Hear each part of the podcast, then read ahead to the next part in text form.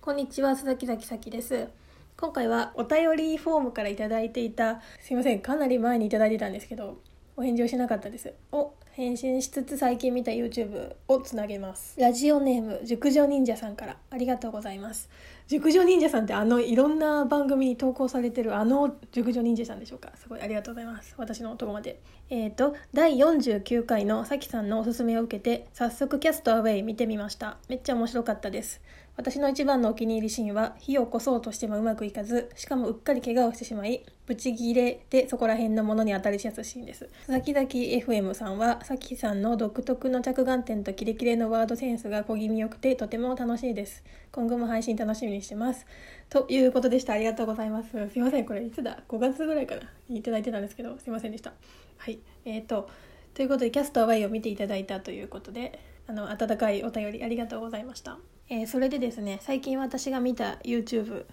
なんですけど、えー10日間ガチサバイバル素潜り漁師がサバイバルに挑戦っていう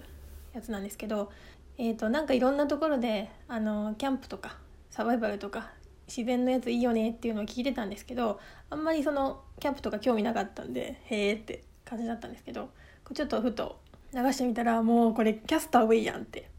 なりました。えー、とこれはすいませんめちゃくちゃ有名で私が今更すぎたら本当申し訳ないんですけど多分そうなんですけどあの素潜り漁師のマサルさんっていう20代前半ぐらいのイケメンのマッチョのたくましいお兄さんがなんか無人島かな？知らんけどどっかの島に行って10日間生き延びるっていうあの YouTube です。本当にあの火がつかないんですよね。これは本当に映画とリンクして面白かったんですけどもうすごい火がつかないんですよ。とにかくもうそれに私は面白いなと思って。大体あの火つけられるじゃないですか。文明の利器で。でもその火起こししますって言って1日目火つかずに終わっちゃうんですよね。おおっと。思って、まあ、それでいろいろしてでも水飲んだりするのも大変でそのなんかよくわかんない水たまりの水ろ過したり池の水とかですね。もうほんと水の確保大変みたいな。あのだけ日常の喧騒に、まあ、特に喧騒もないんですけどあのーなんかインターネットインターネットのところにちょっと離れですね。なんか自然を見たくなってしまう時期に差し掛かってるんですけどこのもうサバイバルすごい良かったです。であと素潜り漁師の方なんで5日目以降に漁が解禁っていうルール自分でつけてらっしゃるんですけどもうあの海入って途端にすごいですね。バンバン魚取ってでも魚もタコうめえみたいな。あの魚すごいですよ。やっぱ栄養があるのすごい。その漁する前も5日目までがすごい大変であのなんかよくわかんない植物取ったりしていやーでも昔の人間ってこっから始まったんだよなみたいな感動しました。最初の方にちょっとスキップして飛ばして最後の方見ちゃったんですけどその定食屋さんに行って唐揚げ定食食べるんですよね。あとコーラ飲んで。でうめえみたいに言っててえこんなに美味しそうに何があったんだろうと思ってその4時間あるんですけどその10日分の 総集編を最初から見たっていう感じで。でまたその最後の定食のシーンに行くとすごいもう嬉しい美味しい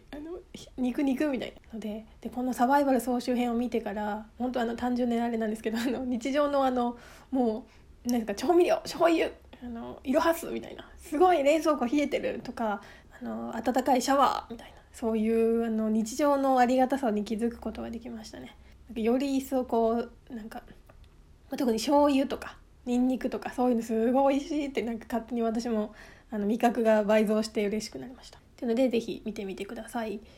いや面白かった。あとはあの暴れる君さん芸人の人があの山で静かにハンバーガー作ってみたっていうやつも最近見たんですけどいいあの川のせせらぎというかその自然の中でこうなんだ手際がいいというか料理して、まあ、こういう動画多分いっぱいあると思うんですけどすいません私ほんと最近見出したもんで。いやーみんながいいって言ってる理由が分かりました。すごいなんでしょうね。あの人はかつてこうだったみたいな気持ちに なって。あのやはりアマゾンお急ぎ便みたいな。自分にちょっと反省しつつですね。あの美味しいご飯は美味しいありがたいって思うようになりました。はい以上です。